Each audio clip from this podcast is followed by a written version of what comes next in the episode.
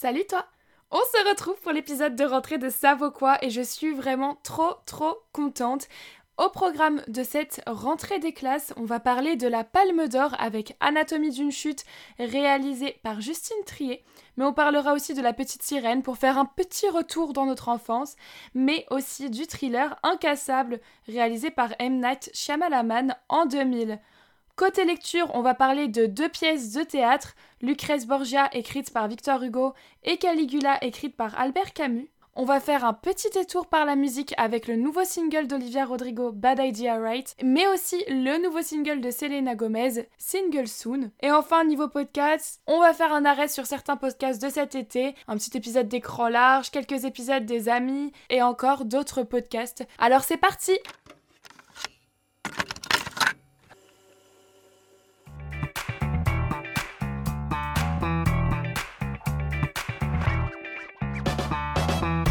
Swift is aiming somewhere even higher, a mode of timelessness few pop stars even bother aspiring to. Excuse me, um, have you seen Ruth? Brown hair, smile that would shake the earth, hates peas. A white man broke in today. A, a white man? No! Once men have tasted caviar, it baffles me how they settle for catfish. Quand on vient consulter, c'est qu'on a quelque chose à dire et quelque chose qu'on ne veut pas dire. Because baby, I'm not good enough. Yes, you are. Nom de Dieu, de putain de bordel de merde, de saloperie, de connard d'enculé de ta mère. Typical! Okay, let's do this thing.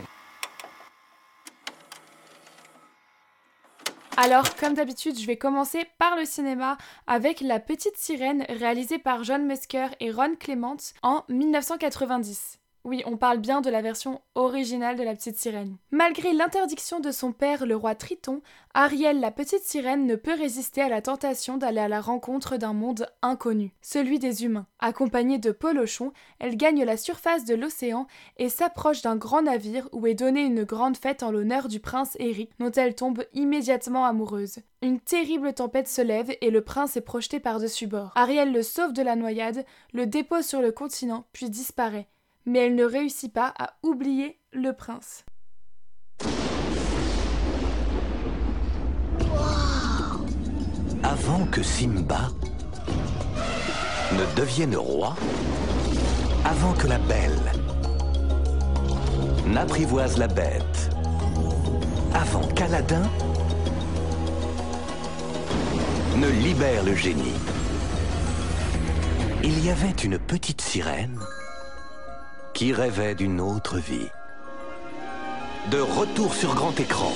Moi je voudrais parcourir le monde. Moi je voudrais voir le monde danser. Oh, il est beau, tu ne trouves pas, Eureka? Un peu trop poilu et un peu trop baveux à mon goût. La chère petite est amoureuse d'un prince. Si je pouvais...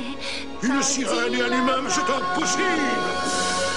Walt Disney Pictures vous invite à entrer dans un monde enchanté où le rêve et la réalité ne font qu'un. Avec moi maintenant. Il est intimidé, il n'ose pas l'embrasser. Il l'aura embrassé avant ce soir. Il est temps qu'Ursula reprenne les choses en main. Je l'ai déjà perdu une fois. Je ne veux pas recommencer. Eric!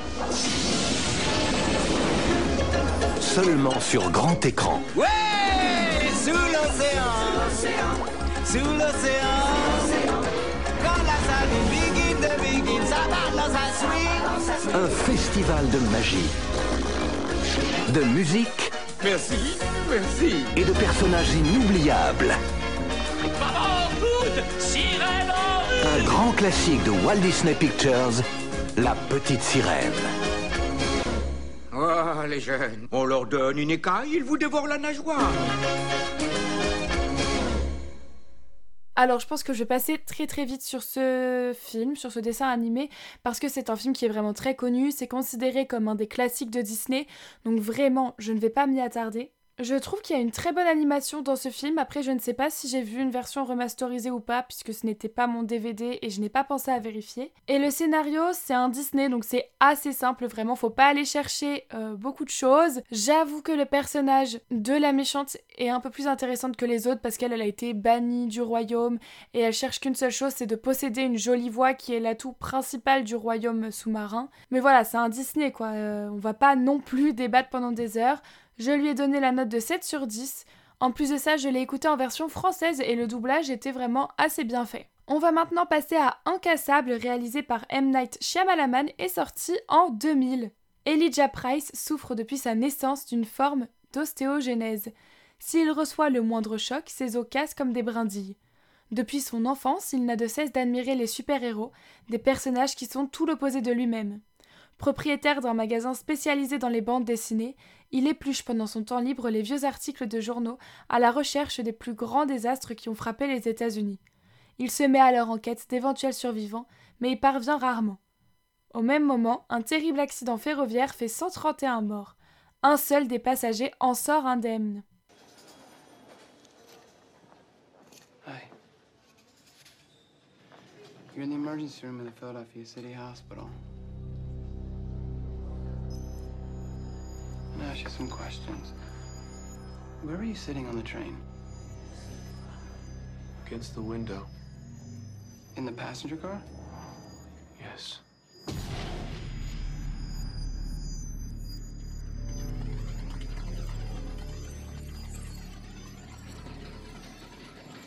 You're certain you were in the passenger car?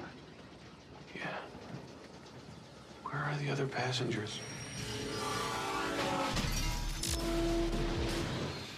Your train derailed, took a curve too fast. A second train collided with yours after it derailed. The debris spread over one mile.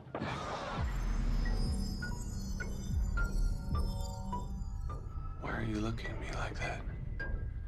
There are two reasons why I'm looking at you like this. One, because it seems you are the only survivor of this train wreck.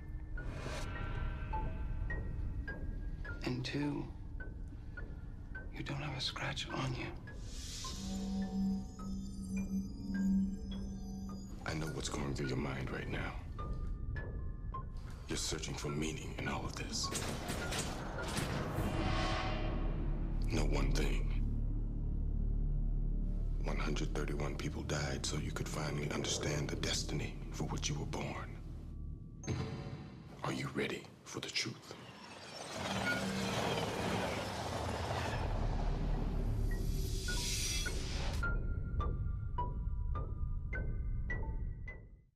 Alors, pour ce film, j'avoue que c'est un film que je voulais regarder depuis assez longtemps puisque j'avais bien aimé Split, sans trouver non plus que Split était un chef-d'œuvre, je l'avoue. J'avais tout bonnement bien aimé le film et je, j'ai appris plus tard que la référence à la fin du film était au film Incassable. Et je me suis dit, allez, c'est les vacances, je m'y mets, je le regarde. Au niveau de l'échelle des plans, j'ai trouvé qu'il y avait des... de l'échelle des plans et des mouvements de caméra, pardon, j'ai trouvé qu'il y avait des très bons mouvements justement de cette caméra, et il y avait un très bon souci du détail sur les plans. Il y a toujours quelque chose qui est travaillé, que ce soit dans le décor, que ce soit dans le... ce qui est flou, dans l'arrière-plan, ou aussi au premier plan, peut-être des tout petits détails qu'on n'a pas forcément vus, et j'ai trouvé ça très intéressant, je trouve que ça a beaucoup enrichi le film. Au niveau de l'image, c'est très sombre mais aussi très bleu et on va pas se mentir, ça va parfaitement avec les années deux mille. Avec ce thème sombre bleu, on sait d'office que le film sort des années deux mille, ça m'a fait un peu penser à Twilight vite fait, ce qui n'est pas forcément un compliment, mais là pour le coup, ce, cette esthétique sombre et bleue marchait avec l'ambiance du film qui était quand même quelque chose avec un fan de comics dedans, euh, une ambiance de super-héros, quelqu'un qui, qui découvre qu'il est incassable, donc vraiment ça marchait avec ce côté factice et faux Du, du, de l'image bleue. Pour la musique aussi, on va pas se mentir, c'était les années deux mille à cent pour cent, mais encore une fois, ça marche très bien avec le film puisque c'est un film qui est ancré dans son, dans son présent, dans son moment contemporain, donc ça ne m'a pas dérangée. Au niveau du jeu d'acteur, bon bah y a rien à redire, Bruce Willis et Samuel L. Jackson savent vraiment jouer, c'est des acteurs qui... Bah, qui savent y faire quoi, ça se voit que c'est pas leur métier pour rien, donc j'ai vraiment pas grand chose à ajouter. Et là maintenant on va passer au plus gros du film, c'est-à-dire le scénario. Alors je l'ai trouvé bien, puisque vraiment cette idée de, de personnes incassables, et cetera. Et je suppose que ce concept de super-héros n'était pas tant épuisé à l'époque de sa sortie, donc ça je vais pas revenir dessus. Donc j'ai trouvé ce scénario bien, mais il y a une certaine lenteur au milieu du film. Et surtout, il y a un twist final qui pour moi est plus que prévisible. En fait, je croyais dès le départ que c'était pas un twist et qu'on était censé l'avoir compris. Donc vraiment, quand il y a eu le twist à la fin... Bah j'étais en mode, euh, c'est, c'est pas un twist, ça, ça peut pas se terminer sur ça puisqu'on le sait depuis le début. Donc la fin m'a pour moi gâché le film, même totalement. Puisque sans cette idée de twist final, j'aurais vraiment beaucoup aimé le film puisque bah pour moi ça coulait de source dès le départ. Ce twist n'était pas caché au spectateur, je le répète. Donc voilà, ça m'a un peu gâché le film, ça lui a fait perdre quelques points. Donc je lui donne la note de six sur dix. Je vais maintenant passer au film que vous attendez tant, à la Palme d'Or de Justine Triet, c'est Anatomie d'une chute, sorti donc cette année. Sandra, Samuel et leur fils malvoyant de onze ans, Daniel, vivent depuis un an loin de tout, à la montagne. Un jour, Samuel est retrouvé mort au pied de leur maison. Une enquête pour mort suspecte est ouverte. Sandra est bientôt inculpée, malgré le doute. Suicide ou homicide ? Un an plus tard, Daniel assiste au procès de sa mère, véritable dissection du couple. Tu m'as dit que t'avais entendu tes parents, maman, t'es sortie de la maison, c'est ça ? En fait, j'entendais pas vraiment les mots, j'avais que des bouts de voix, mais ça ah faisait... Ah oui, mais non, enfin, si t'avais pas les mots, du coup, tu peux pas savoir si c'était une dispute ou pas. Enfin, je sais, je sais ce que j'ai entendu. So, as you know, the autopsy report is uh, inconclusive about the cause of death. Stop. I did not kill him. That's not the point. Il parle de tromperie. I was honest about it. Mais vous l'avez pas été l'année de sa mort avec cette fille avec qui vous l'avez trompé, pourquoi ? Il y a quand même quelque chose d'un peu étrange dans cette situation. Vous admettez qu'il était jaloux ? Non, I don't, I don't know. Allez, écoutez-vous, on a l'impression que vous l'avez trompé continuellement. Quand il commence à se reprocher des trucs, moi je préfère m'en aller. Tu peux pas me dire qui était le plus énervé des deux ? Non. Est-ce que vous pouvez nous dire à quoi il fait référence quand il parle du pillage de son œuvre ? That's not true. Vous aviez déjà frappé votre mari ? Non. Non, jamais ? C'est bien ce qui s'est passé. You're violent. T'as pas pu les entendre s'ils parlaient comme maman. Je suis confondue. T'as confondu.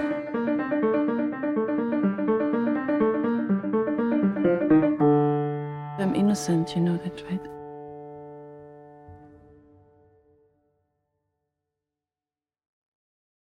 Il y a quand même beaucoup de choses à dire sur ce film qui a été vraiment apprécié de la critique. Au niveau de la réalisation et des plans, bah là, je vais pas mentir, il y a vraiment une très bonne réalisation et sur ce point-là, le film mérite vraiment sa palme d'or. Après, on ne retrouve pas des plans de ouf qui vont nous marquer. Dans Incassable, j'ai eu un ou deux plans qui m'ont marqué, mais dans Anatomie d'une chute, j'avoue que j'en ai trouvé aucun qui... que j'ai retenu parce que ce plan était magnifique. Au niveau de l'image, c'est assez bien éclairé avec une grande différence entre le tribunal et la vie au chalet, du moins moi j'ai trouvé. Et je trouvais ça plutôt pas mal cette différence pour justement délimiter ces deux lieux, le lieu réconfortant de la maison et puis le lieu du procès où toute la vie est mise en pâture. Au niveau de la musique, il y a l'omniprésence euh, de cette musique, surtout celle qui est jouée au piano par le fils, et parfois c'est un petit peu trop envahissant. Mais ça donne le bon effet recherché qui est de justement de nous envahir, de nous, de, de nous rendre anxieux et nerveux par la présence de cette musique. Et je trouve que c'est un effet qui va très très bien avec le film, donc je pense même que c'était l'effet recherché. Et je trouve ça plutôt réussi. Au niveau des acteurs et actrices, ils sont vraiment tous très doués, ils ont tous fait une performance qui est remarquable. Moi, j'ai particulièrement retenu, évidemment, l'actrice principale, mais aussi le petit garçon qui joue Daniel. Je trouve qu'il jouait vraiment très très bien et j'avais rien à redire sur sa performance. Donc voilà, c'est si Daniel, euh, l'enfant qui joue Daniel fait des prochains films, je pense que je pourrais aller les voir pour lui tellement cet enfant joue bien. Au niveau du scénario, je trouve qu'il est très bien ficelé et bien écrit de A à Z. Il y a une petite lenteur au milieu qui est largement pardonnable parce que c'est un petit moment de dix minutes où on se dit « bon, c'est un peu inutile, j'aimerais bien passer à autre chose ». Mais c'est tout, quoi. Pour le reste, vraiment, c'est très bien dosé. J'ai aucun reproche au niveau du scénario. Et je trouve le film qui est vraiment très très bon. Je comprends pourquoi il a reçu sa palme d'or, mais je ne le trouve pas non plus très marquant. C'est-à-dire que j'ai passé un bon moment, enfin j'ai trouvé que le film était beau et bien réalisé et bien écrit et bien joué quand j'étais en salle, mais c'est pas un film qui m'a marqué, c'est pas un film où je vais y penser le soir en rentrant chez moi, c'est pas un film où je me dis à la fin ah oui mais, mais ce plan, ah oui mais, mais ce moment dans le scénario, il n'y a rien qui m'a vraiment marqué, donc c'est pas non plus pour moi le meilleur film euh, du monde. Je lui donnerai la note de sept virgule cinq sur dix. Côté série, il n'y a rien cette semaine. Pourquoi ? Parce que je regarde Only Murders in the Building et que c'est un épisode chaque semaine et je me voyais pas à chaque épisode du podcast revenir sur cette série pour seulement un épisode. Pour l'instant, six épisodes sont sortis et j'avoue que je suis assez satisfaite de ces épisodes, même si je trouve que la saison est un peu moins bien que la précédente, mais la saison n'est pas terminée donc je, préf- je préfère ne pas me prononcer pour le moment. On va maintenant passer à la musique avec le nouveau single de Olivia Rodrigo, Bad Idea Right. Ce single est issu de son nouvel album Guts qui sort dans quelques semaines.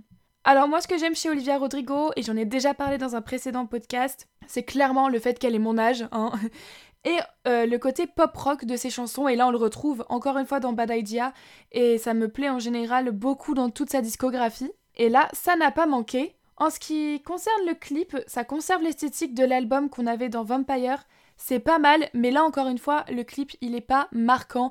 C'est pas une histoire, de... enfin c'est quelque chose de vu et revu, c'est une fille à une soirée qui retourne voir son ex quoi, donc c'est pas non plus oufissime, c'est juste à la fin l'ex ressemble, enfin ils ont pas voulu montrer l'acteur qui joue l'ex, c'est vraiment un truc lumineux et euh, ça ça m'a un peu marqué mais sans plus. Je pense honnêtement que c'est la musique qui va m'accompagner pour ce mois de septembre, j'ai beaucoup aimé et je lui donnais la note de huit sur dix. Single Soon de Selena Gomez, là par contre on a un avis un peu plus mitigé. Pour ce qui est de la carrière de Selena Gomez, j'avoue que moi, j'étais une grande fan de sa période Disney Channel, c'était ma génération de la suivre sur Disney Channel. Après, quand elle a sorti ses autres albums, je les ai évidemment écoutés, j'étais euh, bah, grave à fond. Kill 'Em With Kindness, c'est une de mes chansons préférées qu'elle a chantée, qu'elle a dans un de ses albums. Donc j'avoue que de la revoir sur le devant de la scène musicale avec Single Soon, bah franchement ça me donnait envie. Et puis déjà, le visuel de l'album, enfin de la chanson a été révélé par une photo promotionnelle avec marqué Single Soon dessus. Et déjà cette photo m'a un petit peu dérangée dans le sens où j'avais l'impression d'être dans les années deux mille à deux mille dix avec Selena Gomez. Après je me suis dit, si c'est bien fait, pourquoi pas, ça, ça ne me dérangera pas. Et ensuite, le clip avec la musique est sorti. Alors au niveau de la musique, je l'ai écouté deux trois fois, mais pas plus, parce que bah, je suis pas sûre de l'aimer en réalité. J'ai un petit peu un petit problème avec cette chanson. Moi, je sais que j'écoute les chansons principalement pour les paroles, et si les paroles ne me plaisent pas, il faut vraiment que la mélodie soit très catchy, parce que sinon, je vais pas écouter la chanson.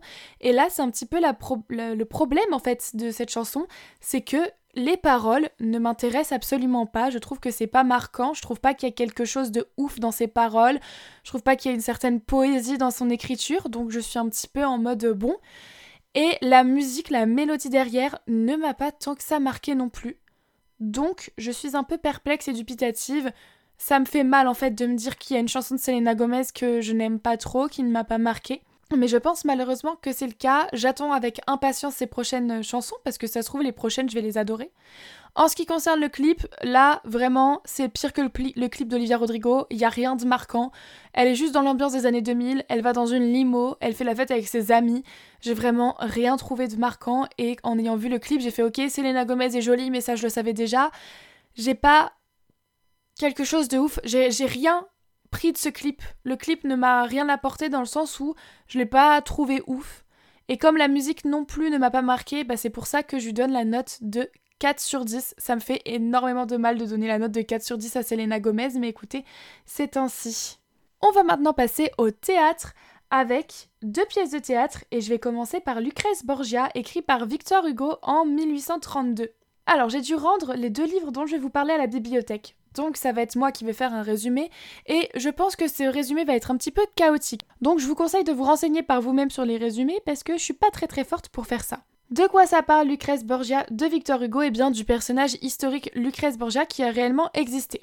Dans la vraie vie, Lucrèce Borgia est la fille d'un pape, elle a deux frères et si j'ai bien compris, on l'a mariée à plusieurs reprises pour élever le rang social de sa famille. Son père est pape mais en réalité n'est pas réellement catholique. Et ses deux frères se sont élevés socialement. Elle aurait eu, selon les rumeurs de l'époque, des relations incestueuses avec ses frères. Et dans le livre, c'est de ces rumeurs dont s'inspire Victor Hugo, puisque le personnage et non pas la vraie personne historique, Lucrèce est à la recherche de son fils caché qu'elle aurait eu avec son frère, et c'est un peu de, autour de ça que tourne la pièce, et de la personnalité chaotique de Lucrèce Borgia, qui est vraiment une vraie diva, une vraie pétasse, si j'ose le dire. Moi, j'ai trouvé que c'était une superbe pièce qui montrait vraiment la déchéance d'une femme jugée et détestée par le peuple dont elle est, dont elle le, qu'elle gouverne. Cependant, c'est pas du tout un portrait féministe de la femme pour autant. Hein, c'est pas parce qu'on montre le fait qu'elle est en pleine déchéance que c'est un portrait féministe. Pas du tout, c'est pas le cas. J'ai trouvé que l'écriture était aussi très jolie et il y a plusieurs monologues qui ont l'air vraiment sympas à jouer. Donc je lui donne la note de sept virgule cinq sur dix. Ensuite, on passe à Caligula, écrit par Albert Camus et sorti en dix-neuf cent trente-huit. Donc cette pièce, elle met en scène l'empereur Caligula, euh, qui est un, Rom- un Romain tyrannique, qui agit avec démesure en quête d'impossible après la mort de sa sœur dont il était amoureux, Drusilla. Alors vraiment, cette pièce de théâtre, j'ai eu un vrai coup de cœur pour le personnage de Caligula. J'ai beaucoup aimé sa complexité et le fait qu'il devient un vrai tyran parce qu'il est en quête de ce bonheur et de cette liberté. Et c'est justement une bonne leçon de liberté puisque tout le long de la pièce, ça interroge ce que c'est d'être libre, ça interroge ce que c'est le pouvoir, ça interroge ce que c'est le bonheur. J'ai vraiment énormément aimé et je pense que je la relirai et que j'adorerais la voir représentée un jour au théâtre. Donc je lui donne la note de huit sur dix. On va maintenant passer au podcast, et là au niveau podcast, il y a beaucoup, beaucoup de choses à dire. J'ai essayé de rattraper tous les podcasts que j'avais en retard cet été, donc je pense que je vais pas m'attarder précisément sur chaque épisode, et je vais plutôt faire des résumés. Je commence avec l'épisode sur Margot Robbie d'écran large, donc Margot Robbie, la face cachée d'une star parfaite. L'émission revient sur la carrière de cette star, ainsi que tous les obstacles qu'elle a eu à affronter. Donc par exemple le fait qu'elle était castée que pour son, que pour son physique, qu'elle avait des grandes ambitions alors qu'elle vivait en Australie. C'est un épisode qui est très intéressant, qui permet vraiment de retracer le parcours de l'actrice et de donner un sens à ses choix de rôle et de production. Et j'ai beaucoup aimé, de façon en général, écran large quand ils font des épisodes comme ça centrés sur un acteur ou une actrice ou un réalisateur ou une réalisatrice. C'est très bien documenté en général, ou alors il y a vraiment de vraies questions qui sont posées. Donc je vais donner la note de huit sur dix. Je vais passer maintenant à deux podcasts des amis, ou alors la chronique des amis comme elles se sont renommées en l'honneur de leur série spéciale de l'été. Donc elles ont fait une série sur les chroniques de Bridgerton, puisque une des chroniqueuses n'avait pas vu euh, cette série, et j'ai écouté les deux premiers épisodes, donc Anaïs découvre la famille Bridgerton, et des répliques plus plates que Anaïs en cinquième. Alors moi j'avoue que j'ai beaucoup aimé cette série et puis j'ai été pris dans ce truc de binge-watching. Les chroniques de Bridgerton, c'est encore une des seules séries que je continue à binge-watcher alors que de base j'aime pas trop faire ça. Et la chroniqueuse qui découvre la série ne l'aime tout simplement pas alors que moi bah du coup j'adore. Elle expose ses arguments de pourquoi la série lui déplaît et en réalité c'est assez drôle parce qu'elles ont toujours des remarques marrantes et ça reste toujours intéressant dans les deux épisodes. Je donne la note de sept sur dix parce que j'ai quand même un petit peu le seum qu'elle aime pas les chroniques de Bridgerton. Je passe maintenant au podcast Dua Lipa at Your Service et là aussi j'ai écouté deux épisodes. Le premier où c'est une interview de Sacha Velour, Is Drag Dangerous, et le deuxième d'Amanda Felding, Let's Talk Psychedelic. Dans les deux cas, c'est des sujets qui sont hyper intéressants. Donc avec Sacha Velour, on part de la culture drague et des interdictions avec les lois anti-drague aux États-Unis. Et du côté d'Amanda Felding, on parle de ses études sur le, les L S D, les drogues, et cetera. J'ai trouvé ça très très intéressant dans les deux cas. Et en plus, ce que j'aime dans les épisodes du podcast de Dua Lipa, c'est que ces questions sont préparées et qu'elle laisse vraiment la place à, à ses invités pour répondre à ces questions, qu'elle... Euh, qu'elle n'interrompt pas ses invités en plein milieu d'une réponse, donc ça moi j'aime beaucoup. Et j'ai donné la note de sept sur dix à ce podcast, puisque c'est des sujets qui sont pour moi très intéressants, très documentés, et j'aime beaucoup. Je passe maintenant au podcast réalisé sans trucage, où là aussi j'ai écouté deux de leurs épisodes. Donc c'est l'épisode deux et trois de la saga de l'été, nos premières fois au cinéma. Le premier épisode était vraiment très intéressant, c'était sur l'identification à un film, la première fois que ça arrive, qu'on s'identifie à un film qu'on a vu au cinéma, et j'ai beaucoup aimé leur petit jeu de l'été, où ils essayent de deviner qui n'a pas vu le film, c'est vraiment très très drôle. Pour le deuxième épisode, c'était très émouvant, ça montre l'importance du cinéma dans la vie des êtres touchés par ce domaine artistique, parce que vraiment pour beaucoup d'entre nous, ça nous a permis de grandir, permis de révéler des choses sur nous-mêmes, et la partie du jeu de l'été était toujours aussi drôle. J'ai donné la note de sept sur dix à ces deux épisodes de podcast, puisque j'ai trouvé ça sympa, et dans les transports, c'est vraiment un très bon moment pour écouter le jeu de l'été. On va passer maintenant au podcast Overbooké, c'est l'épisode quatre-vingt-sept, le chassé-croisé culturel du mois de juillet. Alors je vais pas vous mentir, ça m'a fait énormément plaisir de retrouver ces deux passionnés de lecture. J'adore ce podcast, même s'il y a énormément de digressions, même s'il y a plein de moments où elle ne parle plus de littérature. Moi, j'adore ce podcast. Il y a un petit passage série et film au milieu et comme d'habitude, elles sont drôles, elles apportent énormément de bonne humeur. Je vous conseille vraiment ce podcast si vous aimez la lecture ou vous voulez tout simplement vous remettre à la lecture. Et puis au milieu, il y a toujours un petit passage film ou série, c'est vraiment très intéressant. J'ai donné la note de huit sur dix à ce podcast. J'ai aussi découvert pendant l'été un nouveau podcast, Iced Coffee Break with Superlumos. J'ai regardé certaines de ses vidéos sur YouTube, pas toutes je l'avoue, donc je me suis dit ça serait pas mal d'écouter un de ses podcasts. Là en l'occurrence c'était l'épisode dix-sept, romantiser son quotidien plus mes favoris de l'été, et je dois avouer que je n'ai pas trop aimé, j'ai trouvé ça bof bof, puisque c'est du vu et du revu sur comment on romantise son quotidien, ses favoris pour romantiser son quotidien, c'est un peu les favoris de tous les influenceurs qui parlent de ce concept, et en plus en décrivant ses favoris, ils s'éloignent un peu trop du concept de base. Je trouve ça dommage parce que ayant vu les vidéos YouTube de la personne qui fait ce podcast, bah ça m'embête un peu de pas aimer puisqu'il a l'air vraiment sympa et plein de bonnes intentions, donc ça me fait vraiment beaucoup de mal de, de, de pas aimer ce podcast. La conclusion par contre de, ce, de cet épisode est bien plus intéressante parce qu'elle reflète vraiment sur son métier d'influenceur et son rôle dans la romantisation du quotidien, dans la recherche de la, de la perfection dans notre quotidien. Donc j'ai beaucoup aimé la conclusion, mais le reste pour moi n'était pas vraiment intéressante et je lui donne la note de quatre sur dix. Je passe maintenant au podcast Tay to Z et c'est l'épisode cent cinquante-quatre sur la chanson Castle Crumbling avec Hailey Williams. C'est un bon épisode qui retrace l'histoire de la chanson et ses possibilités et ses possibles connexions avec d'autres albums et la carrière de la chanteuse. Moi ça m'a pas mal plu. En fait tous les épisodes où leur partie Gossip Girl où ils parlent de rumeurs sur la vie de Taylor Swift est plus petite ou n'existe pas, bah moi je les préfère puisque je n'aime pas quand on parle de la vie d'autrui sans son accord. Voilà, là du coup c'était bien, il y avait très peu de gossip ou alors des choses qui se sont passées publiquement. Donc je lui ai donné la note de sept sur dix. On arrive maintenant au dernier podcast et au dernier objet culturel de cet épisode. Et c'est encore une fois un épisode de Tay to Z, mais cette fois-ci c'est l'épisode cent cinquante-cinq sur la chanson Starlight Taylor's Version. Alors cet épisode était pas mal aussi, je lui ai aussi donné la note de sept sur dix puisque tout simplement, ils n'ont pas trop parlé de la vie personnelle de Taylor Swift. Enfin un petit peu quand même, là il y a eu un gros passage sur une de ses relations, mais ça restait un peu plus soft et ça restait beaucoup moins chiant. Euh, puisque moi la partie sur sa vie privée, je n'en ai rien à faire, j'écoute pas ses chansons pour connaître sa vie privée. J'espère que cet épisode vous a plu, que votre rentrée s'est bien passée. D'ailleurs, vous pouvez euh, me dire en commentaire sur euh, Instagram ou Twitter du podcast si votre rentrée s'est bien passée, si vous avez pu découvrir pendant euh, cette dernière semaine de vacances des nouveaux objets culturels, des nouveaux films qui vous ont marqué, des nouvelles séries, des nouvelles musiques. Moi, en attendant, je vous conseille de nous rejoindre sur les réseaux sociaux, mais aussi sur YouTube où les podcasts arrivent petit à petit. J'essaye de tous les uploader un à un. Et aussi sur TikTok, puisque maintenant votre podcast préféré est sur TikTok. N'hésitez pas à laisser cinq étoiles sur votre plateforme d'écoute si cet épisode vous a plu. On se dit à la semaine prochaine et d'ici là, prenez du temps pour vous. Zoubi!